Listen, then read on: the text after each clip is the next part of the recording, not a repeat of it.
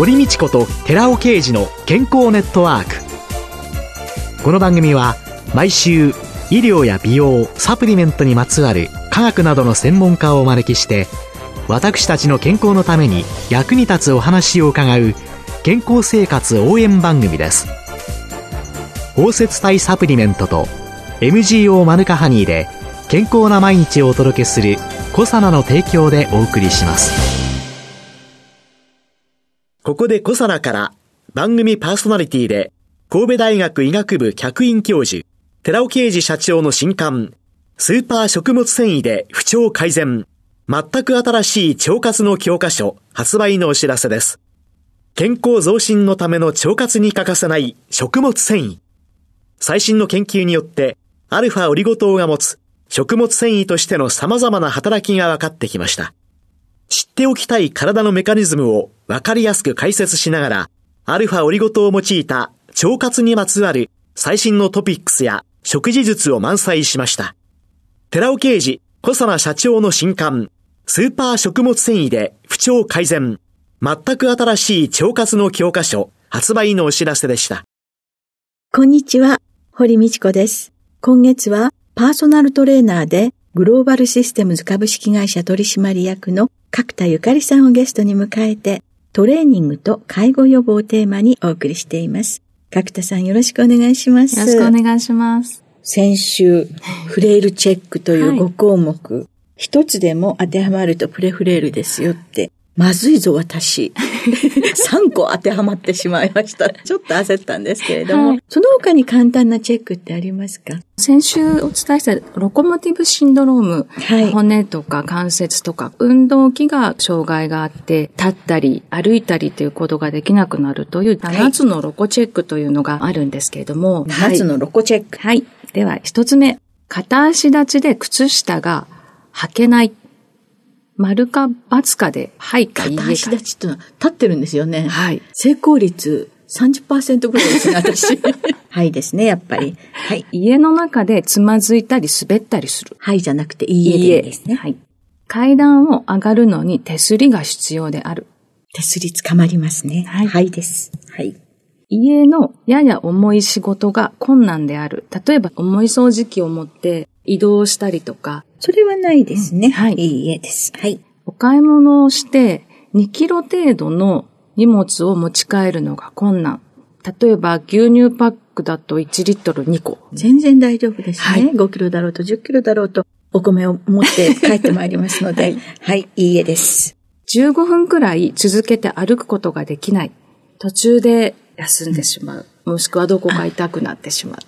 歩きたくなくなる。歩きたく、気持ちの方が。気持ちの方が。はいですね。はい。はいはい、ななばんめは。ななばんめ。横断歩道を青信号で渡りきれない。それは大丈夫ですね。はい。ですから、いいえですね。はい。そうすると、私ははいがみっつです。はい。これもまずひとつあったら、その部分を解消していきましょうということなんですね。あら。まずいぞ、私ですね、やっぱり。はい、でもまだ修復可能。はい、そうなんです。戻れる。あくまで早めに自分の体のことに気づいてほしいので、いろんなチェックがいろんなところであるんですけど、うん、やってみてこれに当てはまったからどうしようっていうことではなくて、それぞれのチェックで当てはまったら今やれば大丈夫と思ってもらえるのがいいかなと思いますね。予防のためのトレーニングと、はい、よくあのリハビリって聞きますよね。あ、はい。別物ですか？リハビリというのはどちらかというと、マイナスの状態。例えば、今まで普通に生活をしていて、暮らしていた状態から怪我をして、何か体の状態がマイナスな状態になったものの、機能の回復をするというのに特化したもので、いわゆるゼロに戻すというところがリハビリ。予防とかトレーニングっていうのは、運動を通じて体の機能とか生活の状態を維持したり、ゼロからもっと上の状態にしていく。どんどん体の機能って落ちていくので、維持すること自体が結構プラスの負荷をかけていかないと維持ができないんですよね。そういう意味で予防トレーニングっていうところですね。この年になってくると、今日できたことは、うん、明日もできるようになってたい、はい。それがやっぱり予防ってことなんですかね。そうですね。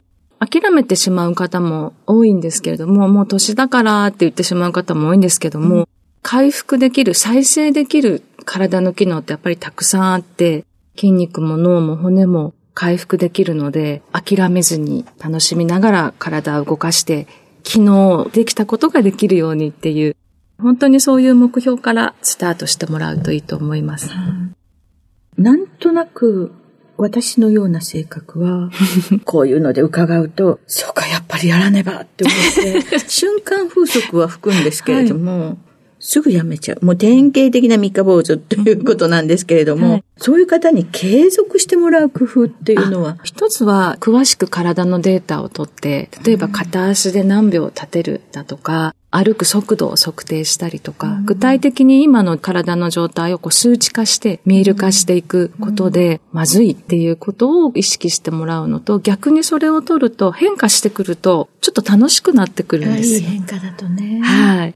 見える化してグラフにしたりして、ちょっと筋力上がってきましたねっていうと、うん、じゃあもうちょっと頑張ろう。そうか、今の高齢者って、はい、結局戦後のベビーブーマーで生まれてきた人たちで、競争社会の中で、はい、だから漢字のテストだとか何だとかも全部壁に張り出されて、そうですよね。昔そういう世界の中でいたから、うんうん、薬局でもね、患者さんで、はい、今月ヘモグロビン エーワンシー とか血糖値あれなんかが、はいはい、このくらい下がった人たちがいらっしゃいましたとかって張り出すと、もうこれ俺なのとかって言われて。そうなんですよね。だから子供の時にそういうのを受けてきた世代だから、ゲーム感覚と達成感と。そうですね。あの、ちょっと変化してくると、もっとっていう気持ちも出てきたり、うん、周りからなんか顔色が変わったねとか元気になったねっていうのがあったり、えー、今おっしゃってた競争の話で言うと、高齢者施設の中でジムみたいなスペースがあるところがあるんですけど、はい、で皆さん使っていただいて、特にあのこう男性の方が多いんですけど、あの人があの重さを上げられるなら俺も上げられるはずっていうありそうですね面白いですね。で、実際にそのトレーニングとしてはどのような運動を行うんですか？はい、はい、本当に個人差があって、その方の体の状態に合わせてどこの能力が落ちてるかっていうものに合わせてやっていくんですけれども、あとは本当に性格によってガッと頑張れそうな人と大きく二つあります。今日ちょっとご紹介、はい、はい、できればと思うんですけど、あんまりがっちり運動したくないわっていう方の場合は、はい、日常生活の中に組み込んで、ほんのちょっとだけ、例えばお風呂に入る前に必ずやるって決めてもらって、例えばですけど、片足で立つじゅうびょうぐらい、うん。片足でじゅうびょうぐらい立つ。はい、右足で立ったら左足で立って。じゅうびょうくらい経つっていうのをさんセットぐらいやってもらう。そうするといっぷんにふんだと思うんですけども、昨日と今日でチェックしてきた中で片足で靴下が履けないっていうろっこもチェックであったと思うんですけど、はい、これがはいっていう方はおそらくじゅうびょうとかキープが難しい状態になってると思うんですね。なので本当に簡単なことから片足で立つ。で、そうするとお腹にも力を入れなきゃいけないですし、骨が弱い方、足の付け根の股関節とかにも体重が乗るので、骨の強化にもなったりするんですね。すごく簡単なものですけども、がっちり運動しないといけないかっていうと、もちろんその方が効率も効果も高いですけど、日常生活にぜひ組み込んでいってもらうというのが、早くできるし、継続もしやすいですね。習慣の中に入れていただくというのがいいです。どんどん長く立てるようになってくれば、秒数を増やしてもらったり、ちょっと揺らしてみたり、どんどんできてくると、あれ？できてきた。で、片足で靴下履いてみてもらったり、そうすると、あれ？できるようになったってなってくると、あれ？もうちょっとやってみようかなっていう風になってくるので、日常生活で片足立ちだったり、あと、先週ですかね、ちょっとお話をした、歩く歩幅を広げてる。その時に、お腹に力を入れて、ちょっと上を見て、腕を振って歩く。もうこれだけで運動になりますから、歩幅が狭くなって、少し背中が丸くなっていると、歩くのも遅くなるし、筋肉も落ちてきますので、歩くを意識ですね。歩くを意識。はい。はい、例えば、これも具体的に、いつどこでやるかを、例えば、夕飯の買い物に行くときに、スーパーまでしっかり歩くとか、必ずやることと合わせるとですね、歯磨きの前とか後とか、そうすると習慣になるので、で、そんなに激しい動きじゃないし、日常の活動の一部なので、毎日必ずできるというのがいいところですね。で、もっともっとアクティブで動けるよっていう方はいろいろな運動があるんですけど、やっぱり一番筋肉が落ちやすい、早く落ちるももの前の筋肉ですね、はい、ここがやはり弱くなってくる方がとても多いです。男性の場合は本当に細くなってしまったり、女性の場合はもともと筋肉が少ないので、やっぱり膝への負担が大きいですね、はい、なので今日はちょっとスクワットというか立ち上がるのがちょっと苦しくなってきたかなっていう方の運動を少しやっていこうと思います。はい、もし膝が痛い方は、この後膝が痛い用のものを一つお伝えするので、膝が痛くない方でちょっと立ち上がるのが心配だなっていう方は、机に手をつかずに胸の前に手を置いていただいて、はい、胸の前で手をクロスさせました。はい、クロスしておきます。はい、で、椅子に座っていただいて、足は肩幅ぐらい。足は肩幅ぐらいに開けます。はい。簡単です。で、このまま立ち上がります。はい。で、ゆっくりゆっくり下げてって、お尻はつかないとこでキープ。あ、椅子につかない。つかない。はい、だけど、椅子に座る感じです。はい。で、もう一回立ち上がります。これで一回。胸の前で腕をクロスさせて、肩幅ぐらいに開いて、はい、座って、立ち上がって、はい、座るときにお尻をつけないで、はい。また上がるという。はい。これを何回ぐらいするんですか？はい、これも、その方によって体力とか足の力もよるんですけど、はちかいさんセットまずやってみて、最後、ちょっときついなっていうぐらいで終わる。ちょっときついな。ちょっときついな。そうなんです。それは負荷かかってるってことなんですね。やはり体を変えていくってなった時に、負荷がないと、楽な状態だと向上にはなっていかないので、うまくできてますね。じゃあ最後に今の運動が膝が痛くてできないって言った時にはどうしたらいいんでしょうか？はい、もう完全に足曲げるのも痛いよっていう方の場合は椅子に座って足を一回伸ばします。で、もうこれで曲げたり伸ばしたりも痛いよっていう方はこの状態でキープするだけ。あ、上げてキープするだけ。はいはい、で、はい、もしできたらつま先上に向いてるんですけどちょっと足を上げてみる。足の重さを感じてみる。ここでかなり力がかかってるのが、ももの前で。ももの前が足を浮かせると、はい、もものところがプルプルしてきます。してます。はい。はい。これで下ろします。これもじゅうびょうぐらいをキープして、下ろしてさんセットぐらい。じゅうびょうでさんセットなんですね。はい、なんか私でもできそうなことをいろいろ教えていただいて、はい、ありがとうございました。今週のゲストはパーソナルトレーナーでグローバルシステムズ株式会社取締役の角田ゆかりさんでした。来週もよろしくお願いします。ありがとうございました。続いて、寺尾啓二の研究者コラムのコーナーです。お話は小佐野社長で神戸大学医学部客員教授の寺尾啓二さんです。こんにちは、寺尾啓二です。今週はコエンザイム キューテン による口腔ケアというタイトルでお話しさせていただきます。そもそも人はどこで老いを感じているでしょうか？ほとんどの人に共通しているのは目と口です。目はよんじゅっさいを境にして老眼を感じ始めます。次に感じるのが口で、歯周病、口臭、味覚障害、ドライマウスなどで老化を自覚するのです。言い換えれば、目と口の若さを保つことができれば、身体全体の若さを保つことにつながるのです。その口の若さを保つためのコエンザイム キューテン によるドライマウス対策について、この研究者コラムでは、すでに冬場の乾燥とドライマウスというタイトルと、唾液分泌量を改善するコエンザイム キューテン というタイトルで、にどにわたって紹介しています。今回がさんどめです。コエンザイム キューテン の口腔ケアに対する有効性を理解していただきたいと思います。ドライマウスの原因は複合的で、加齢だけではなく、ストレス、生活習慣病、喫煙などの様々な環境要因があります。しかし、最近になって唾液腺の劣化、つまりサビの関与が明らかとなってきています。そして唾液腺の錆を取り除く方法としてコエンザミキューテンの摂取が有効なのです。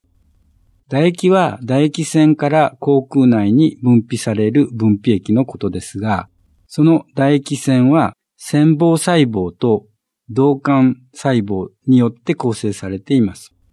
唾液は腺房細胞でまず作られます。それを原唾液と言います。その原唾液は導管細胞を通り、他の成分が加えられ、口腔内に分泌されています。コエンザミキューテンは、このような唾液を出す細胞におけるミトコンドリアでのエネルギー産生による細胞活性化によって唾液生産を促し、さらに抗酸化作用の働きで唾液腺の錆を取り除いてくれます。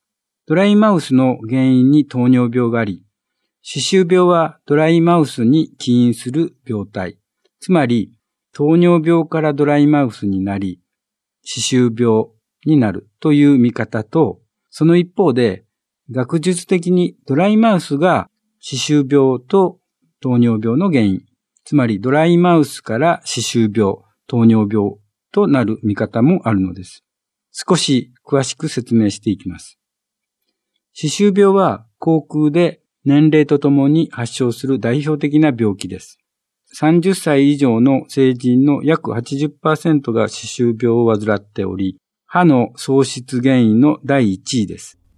歯周病とは、歯と歯肉の隙間に侵入した歯周病原因菌が歯肉の炎症を引き起こし、さらには歯を支える骨を溶かしてグラグラにさせてしまう病気です。歯周病は痛みなどの自覚症状がほとんどないため、放っておきがちですが、歯周病の慢性的な炎症が糖尿病を悪化させることが知られています。そして、唾液の分泌が慢性的に低下するドライマウスは、この歯周病を引き起こす大きな原因となっています。つまり、ドライマウスによって歯周病が引き起こされ、その歯周病が悪化すると糖尿病も悪化するという、ドライマウスから歯周病、そして糖尿病といった関係が明らかとなっているのです。お話は小佐奈社長で神戸大学医学部客員教授の寺尾啓二さんでした。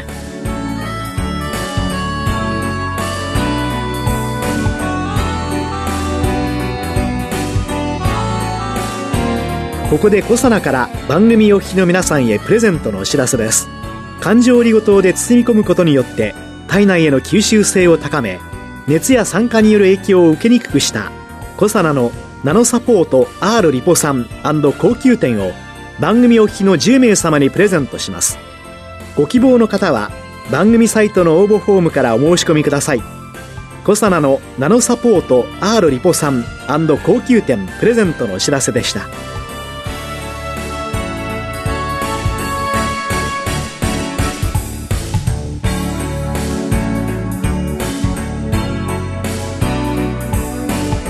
堀美智子と寺尾啓二の健康ネットワーク。